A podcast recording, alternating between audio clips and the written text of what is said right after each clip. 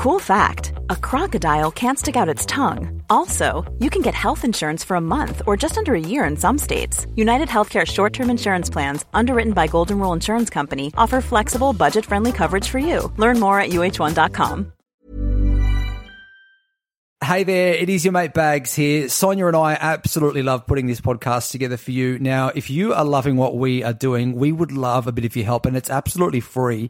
If you listen to us on Apple, make sure you hit the subscribe button or the little plus button at the top of the app. Or if you listen to us on Spotify, hit the follow button. Now, this lets the apps know that you are loving what we are doing, which is so helpful for us. And also, if you can share this podcast with your friends, it helps us get the word out there. We're now heard in 740 cities around the world, which is absolutely wild. And don't forget, while you're there, make sure you follow our closed Facebook group as well. We feel like we are building a community and we want more people to come and join us. So thanks for listening. One, two. All right, welcome back to Tied Up. Now, we are normally a podcast that discuss and dissect the biggest pop culture stories that have made an impact, but today, Son, uh, we're going to do something a little bit different Yes, because we are. Yeah, there's a podcast that's been number one on the Apple charts and also on the Spotify True Crime charts for the last few weeks. Yeah. Uh, it's called One Minute Remaining, and it's hosted by one of our mates, uh, Jack Laurence, who we used to work with. Yeah, he's a bloody legend, and he's here right now. Hey, Jack. Hi guys, I've been here for quite some time. We just had some technical difficulties, uh, but those are, those are sorted now. Uh, guys, my time is valuable, so uh, No, no. no, It is valuable. No, it's good to be here, guys. Thank you for having me on your show. I really appreciate it. we have to say, well done. Number one, where did you come up with the idea for One Minute Remaining? For those who don't know, it's actually where you speak to uh, inmates in the US prison system. Yeah, so I interview men and women who are incarcerated for uh, very lengthy sentences for a range of different crimes, from like burglaries, simple ones, all the way up to murder. Um, I've spoken to the youngest woman to be placed on death row in Florida. The, the funny thing is, this podcast was never supposed to be like this. wasn't the idea. I didn't have this. wasn't my idea for the original podcast that I was coming up with. It just kind of evolved into what it is now. Um, so, as you guys know, like I worked in the radio for 14 years. One of the shows I worked on was with Dave Hughes and Kate Langbroek in Melbourne, and uh, I was their anchor. And as part of the show, I would also sort of research stories. So every day, as you guys know, you're looking at the news, trying to find content for, for the day's um, show. And I came up and saw a, a story about a, a big lottery win in Australia. And sort of within that was a, a whole list of other stories. Uh, and one of those stories was about Doris Moore. Um, she was tried, convicted of the murder of a bloke by the name of Abraham Lee, uh, Lee Shakespeare, who won $17 million in the US. And the more I read about the story, the more fascinating it was. I'm like, oh, there's something in this. Um, and my my original idea was to do a, a podcast on the lottery of all things because there was this thing called the lottery curse where people who'd won all this money just seemed to have bad things happen to them, and that's how I came across his story. Um, so I wrote her a letter, pen to paper, posted it off, and didn't think much more of it. And then I got a letter back from her, uh, and that's kind of how it all started. Uh, four and a half, five years later. How long does it take to get a letter from an inmate? I can't even remember now. I don't think it was, to be honest, I don't think it was that long. Although I, I never, I'll remember it. I never forget it arriving back at the radio station. I'm like, holy shit. She replied, Like like, this- that's like wild. Yeah. yeah. Um, and so, so I've known Doris now for five years. We've been speaking sort of, you know, for that whole time. And, and so while I was interviewing her about her story, still thinking I was doing this lottery podcast, it was a very complex story. And I'm like, oh, how am I going to turn this into a podcast so everyone understands it? And then she said to me, oh, do you want to speak to my law clerk? Yeah, sure. Because I was thinking, okay, legal person, they'll be able to, you know, Break it down for you. really yeah. break it down for mm. me. So I was like, give me their number, I'll give them a call. And she's like, oh, no, I can arrange it from here. I said, what do you mean? She goes, oh, she's in prison with me. What? And I'm like, well, yes. Okay, now I have to talk to this person. So then that was Kimberly Boone, who's then the second hmm. story we cover. And she briefly told me her story, and I like nearly fell off my chair. I'm like, I'm sorry. Yeah, what? I've listened to your podcast, Jack. I'm Yeah. obsessed with it. And anyone who's obsessed with true crime Mm. is going to love this. So, guys, check it out. One minute remaining. Kimberly Boone's story is so wild. Ah. The fact that she was convicted twice of attempted Well, murder. no, she was, she was no, she was she was she was charged twice. Sorry, charged twice and convicted convicted once. on once. Yeah, yeah, yes. And the one she was convicted of, everyone needs to listen to this episode. Is a house fire Yeah. that was deemed like an accident Yeah. originally, and then the fire guy was like, "Nah, only lying. It's not." Only lying. Jokes. yeah, no, and, then, And yeah, he so, changed yeah, the- his so The fire was was ruled an accident. It was paid off. The Yeah. insurance company paid out on it and everything. And then four months later, she's arrested for the attempted murder of her husband after she shot him, thinking he was an intruder.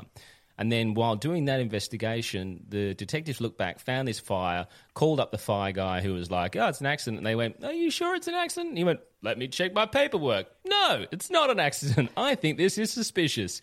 She was when she was sent to court over the shooting. She got off mm. that. She was found not guilty of that, and then they charged her for the fire. And then she ended up being convicted of the fire. She's, she's essentially got a life sentence now. Um, so she told me that story, and I'm like, holy hell. So I'm like, okay, well, now I've got to get your story. But I'm like, okay, well, this has got nothing to do with the lottery now. So then I went back to Doris and then said, hey, this is what I'm thinking. The, your story, Kim's story, incredible. Do you have anyone else that might want to speak to me? And then bang, there we go. One minute remaining was born. you know, the true crime category in, in podcast is massive. you know. is. Um, but I think I, I have not heard another true crime podcast like this where uh, there's a host actually talking to people inside jail currently. Totally. And There's nothing Jack- else like this in the world. the I think. quality, the way you put it together, I've got to say, is so good. Mm. Like, there's not a moment where you don't follow the story. It's so concise, and it would be so difficult for you as the host to snip all these bits and pieces together. Mm. How long does it take you to put an episode together? Kimberly Boone's one actually wasn't too bad because we really stayed on track and we were concise and you know she's very um, you know she's to the point Yeah. you know she's a, law, a law clerk in, in prison so she's got you know she's very concise about where she's going other men and women who I speak with you know because this is all that they, they stew on day after day and you know that's all that it consumes their life they can sometimes go off on tangents Yeah. and then all of a sudden they're mentioning names that I'm like, hold on, who's that? And then we have to go back. And I'm like, hold on, let's go back. What was that? And so yeah, so it can get to a point where at the end of because I speak to them over, it's not it's not like we have one call, we talk about their entire story and it's done. Yeah. They get half an hour on the phone with me and then they have to hang up. So, how long, Jack, do you have to wait before they call you back? Half an hour until they can call me back. And apparently that's just so that people don't hog the phones. Yeah, right. So yeah, so basically, so these calls, so we can we do them over weeks because as, as well, these guys will work within the prison. So you know, they'll say to me, "Oh, hey, I can't call you tomorrow. I've got work." So you know, and I'm like, okay. Um, so they can only call me when they're not working and uh, and in certain times, and then we have count time as well, where they can't be on the phone because the prison counts obviously the people in there to make sure no one's missing. Um, so there's all these parameters. So it can take weeks to finally get a story together, and then yes, then I have to go back and go through all the files and be like, okay, how are we building this narrative? Do you feel like you build, you know, friendships or relationships with these criminals or inmates? Like, Yeah, I definitely, I definitely have a rapport with everyone I speak to. I feel because I've spoken to them for for so long. Like, obviously, I have more rapport, I think, with some than others. There's some uh, people like Emilia Carr is a lady. She was the youngest woman to be put on death row in Florida. She's she's probably the one I have a the least, not not the least rapport, but she she still she doesn't trust the media at all. Um, she's very wary of because a lot of documentaries have been made about her story, and it's all very one sided. And you know, she's done interviews in the past where they just like berate her about you know you killed this woman, you know you're a bad person. So she's very wary of the media. So she's still very wary of me, I think. Um, but every other than that, I mean, Doris and I, we you know we chat on a regular basis. Like Doris, I, I messaged her this morning, and she messaged me last night, and you know they do videograms and and stuff like that. So yeah, so I think yeah, I, I feel like I build a, a, a pretty good rapport with a lot of the the men and women I speak to. So, they've got access to a phone to text you. No, no, well, one of them does.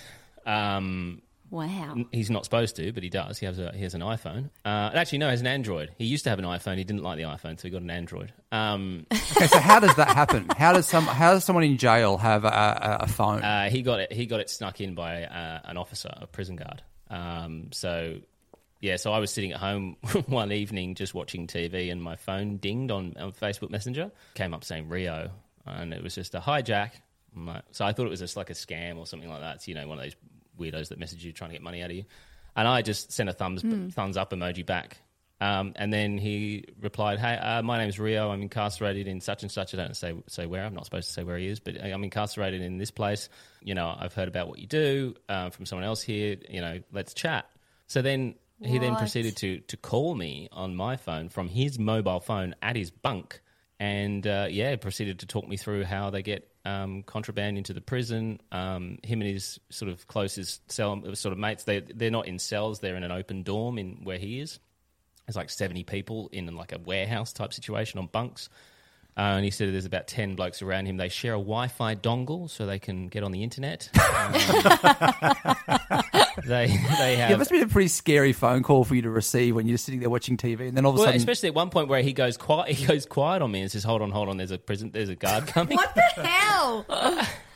That's insane. And I'm sitting there like my heart's going like, "Oh my god, am I going to get in trouble for this?" Anyway, and then it comes back. He's like, "Okay, okay, he's gone. Have a listen." Um, I don't know how much you're willing to share of your story or anything like that, but um, if you if you were happy for me to to find out about your story, I'd be happy to share it. But that's that's totally up to you. I don't know. What, have you got any questions for me? Hold on, there's an officer in here. Oh, okay.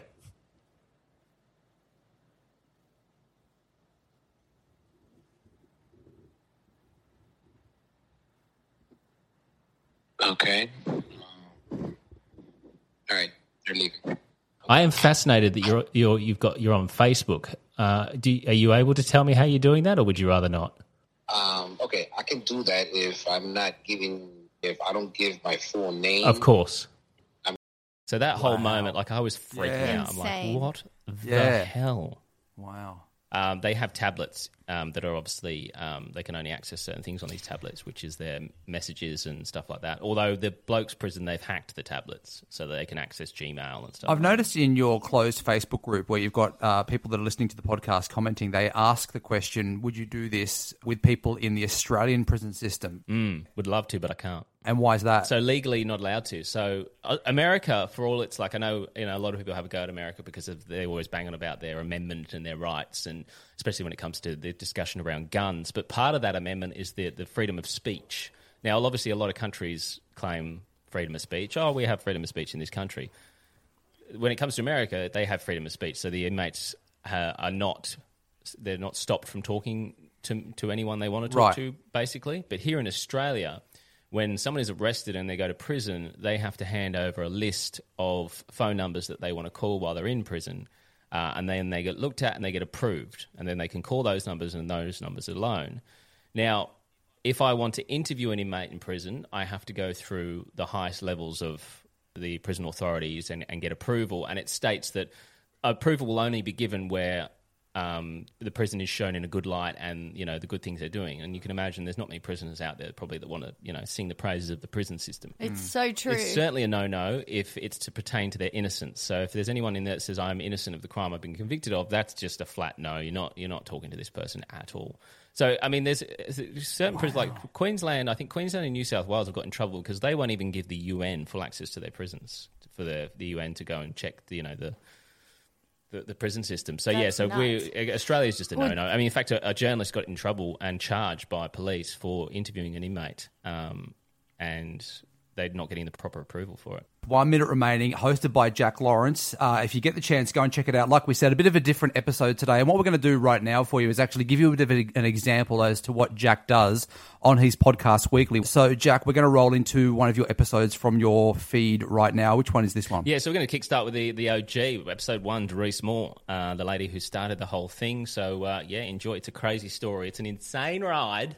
Uh, so, yeah, just it's going to blow your mind. I was hooked after listening to the first episode, and I think you guys will be too. And the great thing about it is there are so many apps in Jack's feed, Yeah. so you can go and binge them right now. You actually do. That's what you find. You find you you know you get through one, and then you just want to sit there for like three hours just Totally. binging through the content. Enjoy. This is one minute remaining. Hello? Hello? Hello, is that Dee Dee? Hi. Thi- yeah, no, hold on. I'm trying to get her on the phone Oh, with ah, you. thank you.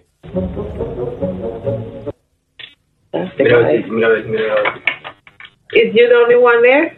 Hello?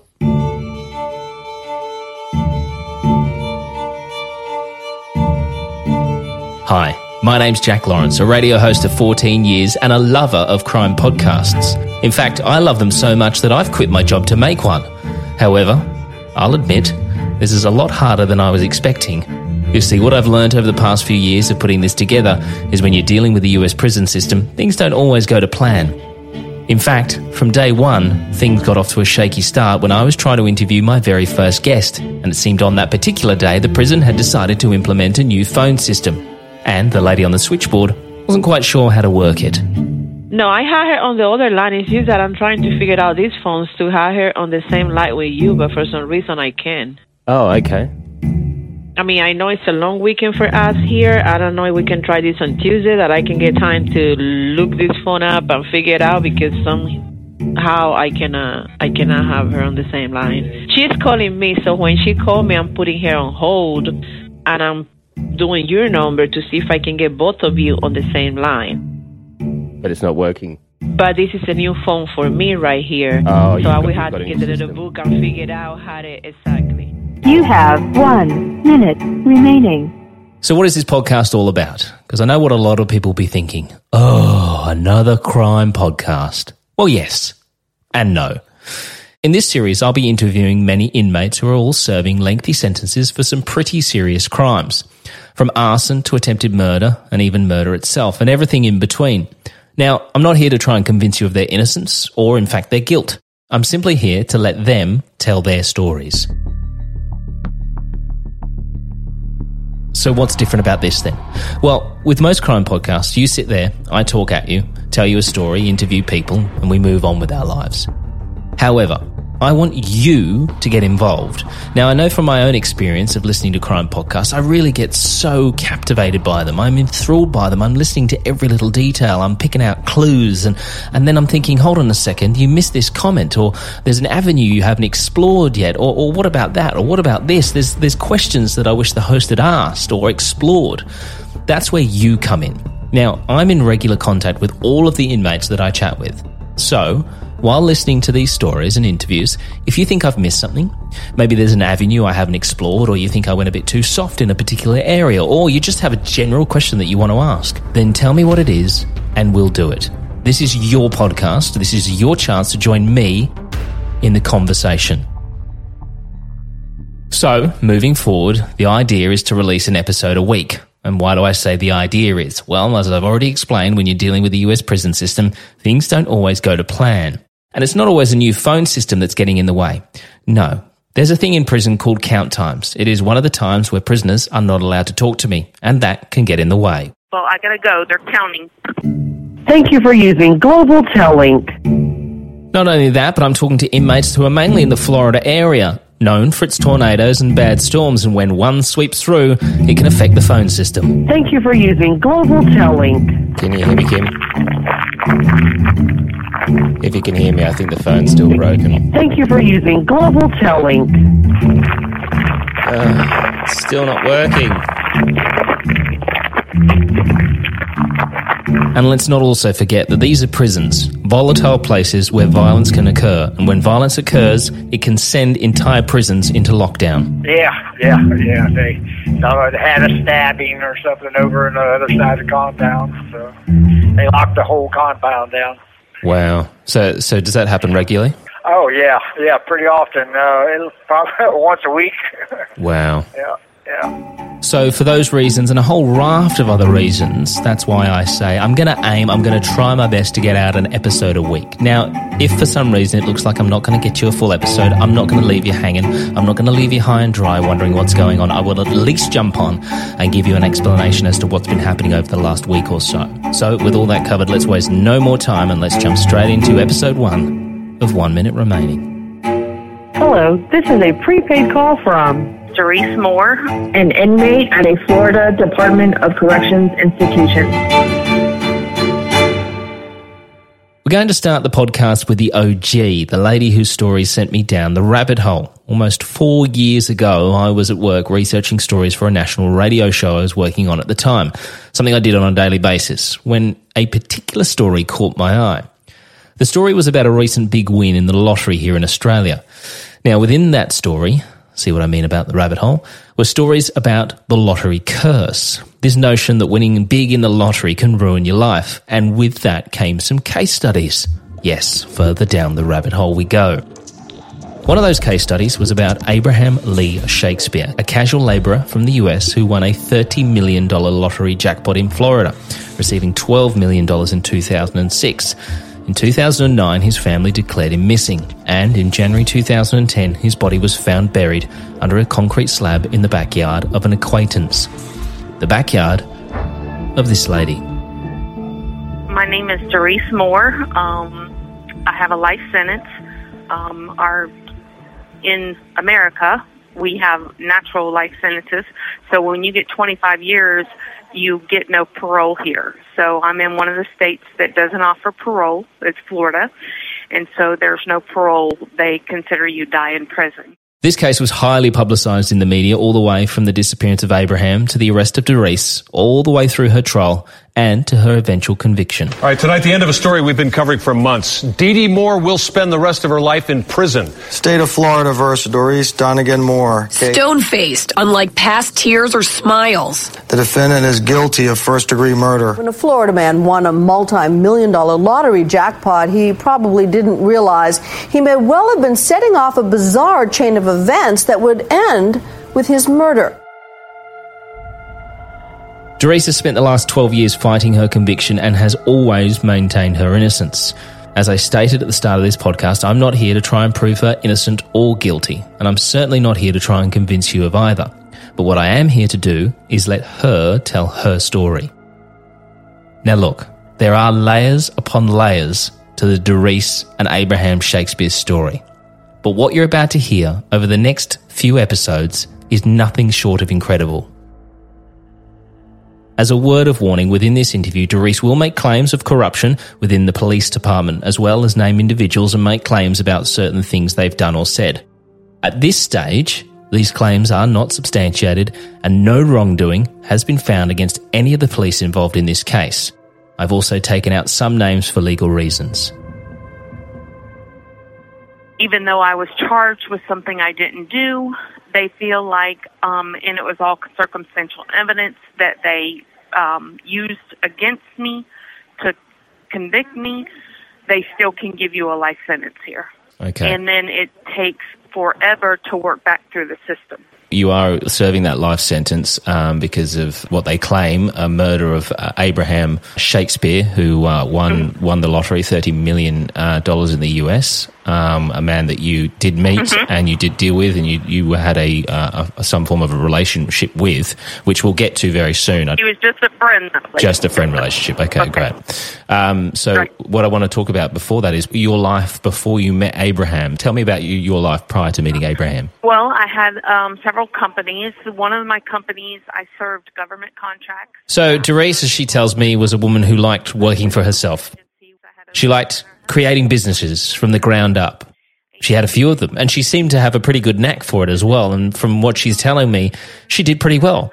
She owned and operated multiple businesses around the medical industry. She had multiple staff working for her. Uh, and it was, in fact, through one of her businesses that she would attend an event that would send her down the path of meeting Florida's newest multimillionaire. When was the first time that you heard about Abraham? With Abraham, I was at a government conference. Um, we had a dinner with Governor Crist at the time, and it was held at the Gaylord Palms. And I had a government contract. I was going to do more government contracts and everything, so I was there meeting all the other different influential people that had government contracts and broadening my business. In the same respect, I met a lady there. Her name was Barbara, and she was a real estate broker.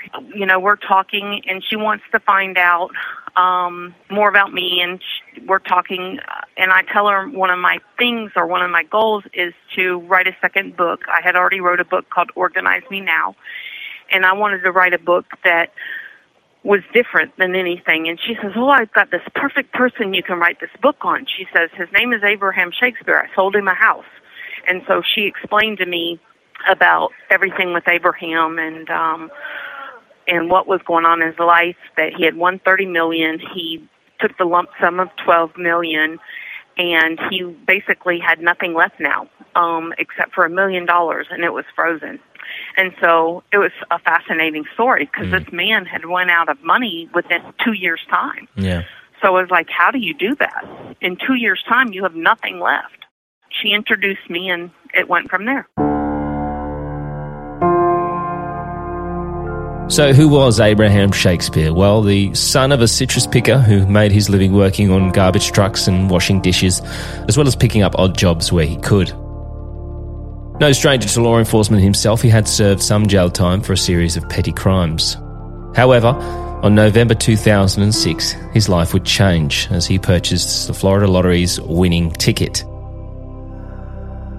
Although, only a few years later, Shakespeare himself would say that he just wished he had his old life back. I really would like my old life back where I could walk the streets like a normal person, but got people coming up asking for money. Hiring for your small business? If you're not looking for professionals on LinkedIn, you're looking in the wrong place. That's like looking for your car keys in a fish tank.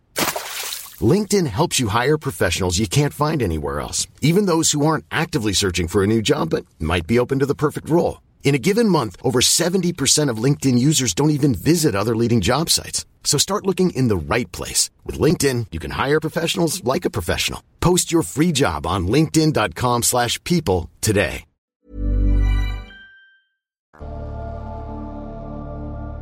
When you um, first met Abraham, what was the first meeting like?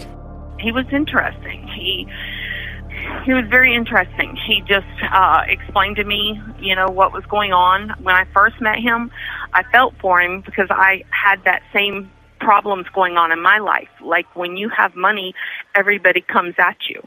Mm. Um, we proved in my checkbook that it almost like I gave out myself over forty thousand dollars in loans to people, but it's always in loans, but you don't end up getting the money back. You know that you're just giving it. Mm-hmm. Sometimes you just give it to give because I, I can honestly say to this to anybody, if you give an individual a loan and you are not a bank, it puts your life at risk because they'll end up wanting to kill you for it before they pay you back.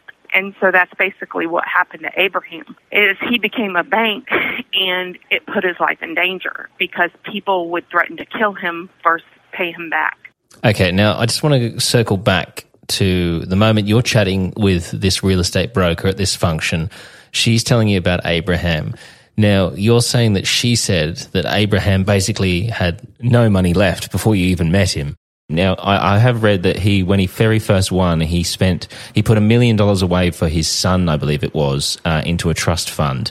Also bought uh, Okay. a property for himself, which is a million dollars, and then I think uh, he just started giving people money who anyone who asked for it, I suppose. Well, they, that's the story the media tells. Yeah. now I'll tell you the real story. Sure.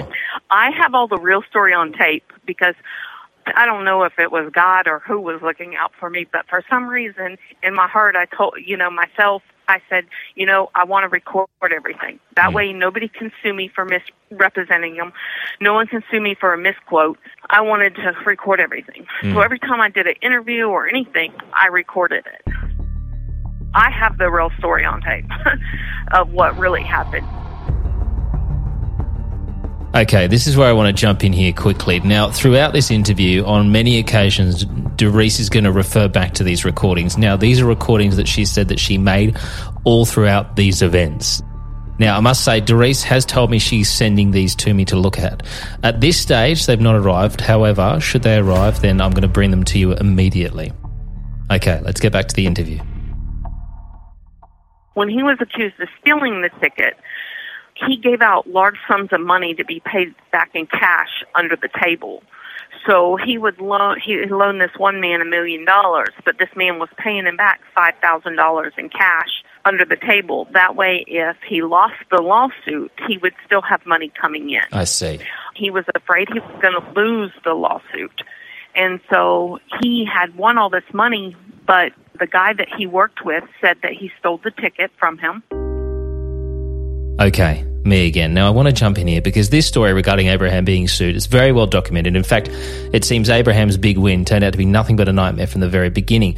But this story is very important because the police say that Doris's motives were obviously around money. She wanted to take Abraham's money. Doris says Abraham had no money, and it all stemmed from this story. Now, the Florida Lotto winning ticket worth $30 million was sold at a Town Star convenience store in Frostproof, Florida on November the 15th, 2006.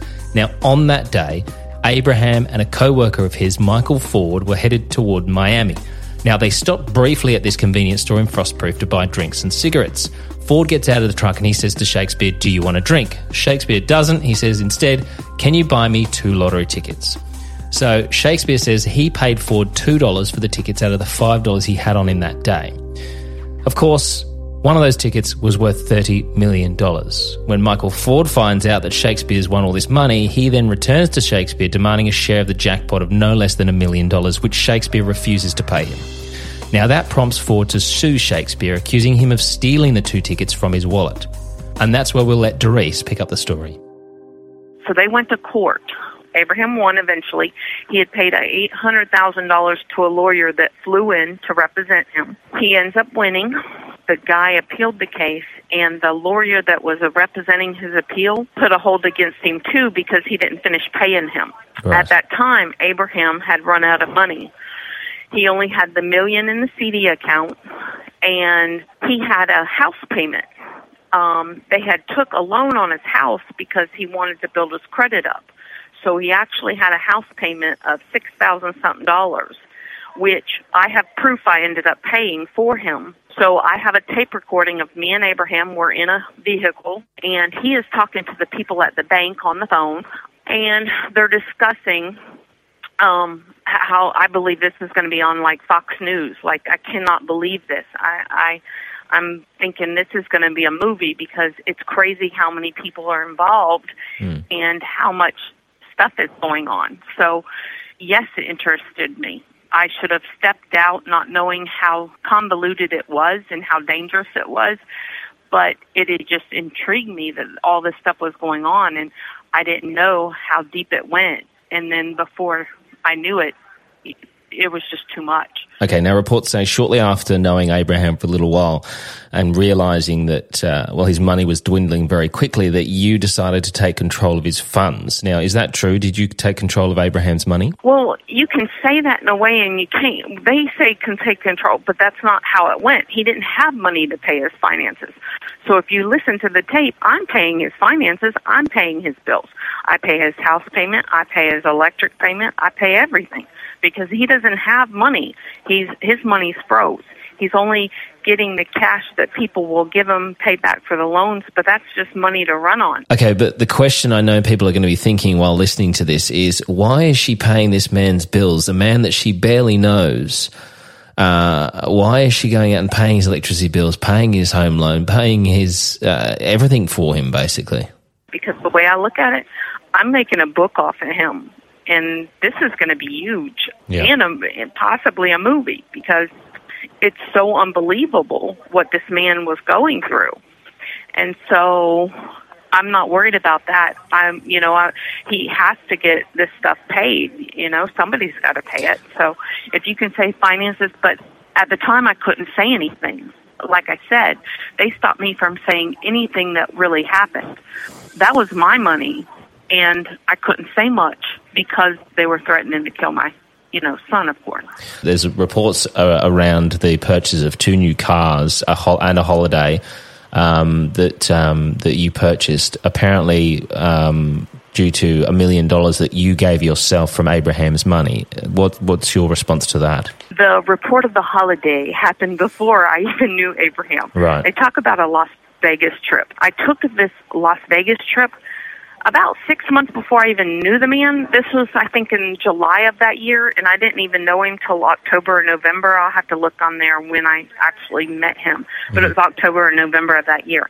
But I took that Las Vegas trip in July. They made it out to this media that had these lush vacations. They happened all before Abraham. Because of how lavish this was, is why it was made out to be a big deal but it was the pyramid and I stayed in the room at the top of the pyramid and that's only because my boyfriend at the time had always that was one of his bucket lists so I wanted to make it come true. Okay, let's do a very quick recap here. So, Doris meets Abraham. She discovers that Abraham is loaning out money because of an impending lawsuit. Now, of course, he's concerned that should he lose the lawsuit, then his former co worker is going to take his winnings. So, he decides to take it out and loan it to drug dealers who are able to pay back large sums of cash so that his money is, well, safe. Now, what's the saying? There's no honor amongst thieves, or in this case, drug dealers. So, obviously, These drug dealers are not keen on giving that money back, funnily enough, and have started threatening Abraham's life if he tries to come after it. Here's Doris talking more about that. you can hear in his conversations with me this is happening to him. He's um, being threatened. They're threatening to get him arrested if he comes after it or more, um, possible death. So he even says in the recordings of that. Um, and I'll, I can, I'll get those recordings for you so that you can see that DVD exists and it's not something that I made up here. The reason why I couldn't bring this forth to life before is they were threatening my son's life and these people thought I was kidding that these people really existed. So, so, well, sorry, I'll I'm just just stop you there. So, when you say these people were threatening your son's life, uh, who who are these people that were threatening your son's life? The one guy called his name Ronald. I'm sure that's not his real name. Okay, so this name Ronald is another one that's been brought up a lot, and it's a name that detectives say is a complete fabrication, a fictional character that's been made up by Doris. In fact, she's been mentioning this name Ronald in interrogations with detectives from the very start, like here. I'm not telling them everything because I am really scared. They don't believe me. I ask if they can give me protection, and I tell them after last night I didn't care. Okay. Once I found out that he really died, I didn't care. I'd rather be dead myself. I don't care. I want him in jail. All right, time out, time out. This man that you're supposedly scared of, who are we, we referring to? The guy's name's Ronald, Ronald exists. He even threatened. He. James Shakespeare, I talked to him. He threatened him because James called me because he got a threat from Ronald too. He threatened him so bad that he went to the sheriff's department and filed a false report to say the man was still alive. I don't care if you're fa- if my sister, my sister, somebody killed her, I would not go file a false report and say I've talked to her if I didn't. That is my sister. I'd rather be dead myself. So you're going to hear Ronald's name pop up a few times. Again, i got to say that as far as I'm aware, Ronald has never been found or spoken to by police. He was normal at first. I thought he was just one of Abraham's friends. Like his whole attitude was normal and no, nothing, you know, stuck out like that until the police started coming around. And once the police started coming around, that's when I started getting threatened. They're threatening that they're going to hurt my son if I do tell the police anything that the things that I do know, but I don't really know their names. So I have a recording on one recording that verifies I really don't know their names. Well, the cops believe that I did. I'm sitting there and trying to get their name out of this person that I'm on the phone with. I ask them why, you know, why are they doing this? And it's because he, they don't want him coming back after. There was a guy that owed him money for a house and a truck that Abraham bought him. And Abraham was trying to get him to start making payments because Abraham was out of money. I mean, he really was. Mm. He only had the million left. He wanted some of his payments back that he gave out, and these people were threatening him. To me, that's not worth it. You know, it's better to walk away. The whole reason they were able to convict me is they gave the illusion to the prosecutor. The reason why I did all this was I ran Abraham out of town because I wanted him out of town, and that um, I made child support a big deal. If you listen to the videotapes, you can see that I'm asking him why he has to leave, and he says because he's afraid they're going to kill him. He says, "I'm afraid they're going to come after, or she's going to come after me. I'm afraid she's going to have me killed, or set up, or my house robbed." From the sounds of from what you're saying, that Abraham was inferior of multiple different people, lots of different people, um, you know, ex partners, um, these drug dealers, uh, people that he loaned money to. It seems like, you know, he was terrified of, of a lot of people. Right.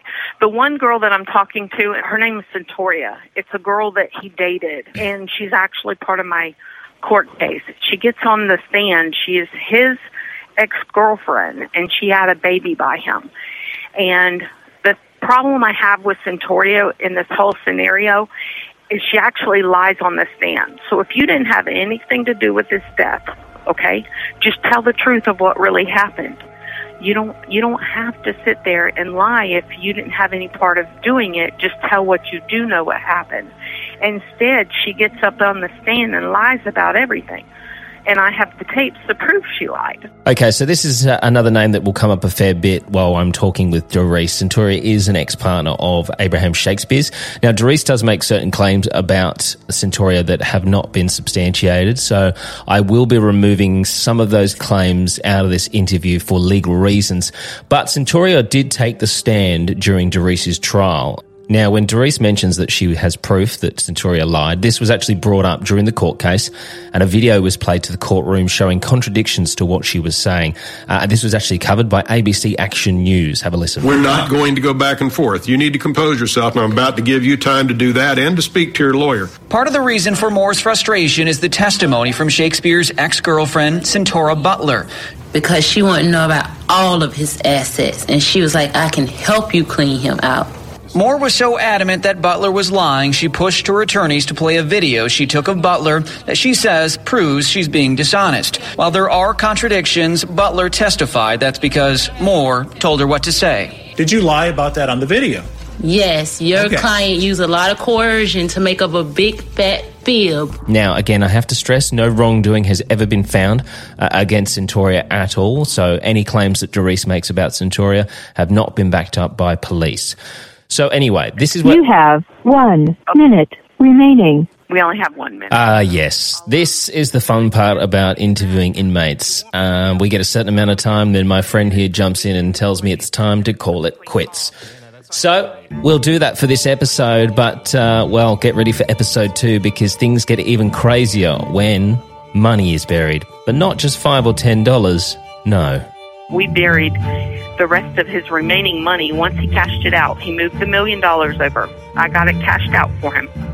He buried it on one of my properties. But you buried a million So dollars in cash out the back of one of your properties. Uh, well, over that. Over that, yeah. Next time on One Minute Remaining. One Minute Remaining is a Mash Pumpkin production. Hosted by Jack Laurence. Research by Jack Laurence. Oh, who am I kidding? Everything done by Jack Laurence. This podcast is part of the ACAST Creator Network.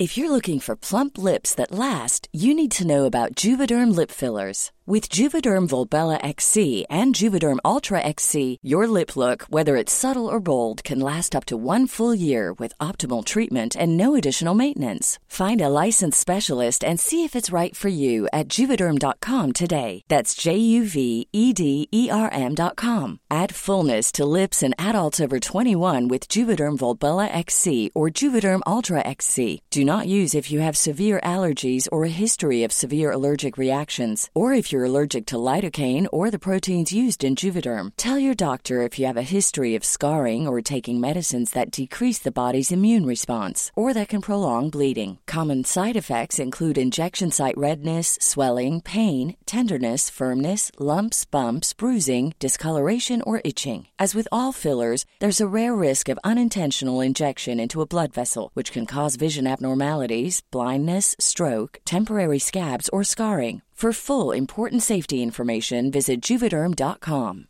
Planning for your next trip? Elevate your travel style with Quince. Quince has all the jet setting essentials you'll want for your next getaway, like European linen, premium luggage options, buttery soft Italian leather bags, and so much more. And is all priced at 50 to 80% less than similar brands. Plus, Quince only works with factories that use safe and ethical manufacturing practices. Pack your bags with high-quality essentials you'll be wearing for vacations to come with Quince. Go to quince.com slash pack for free shipping and 365-day returns.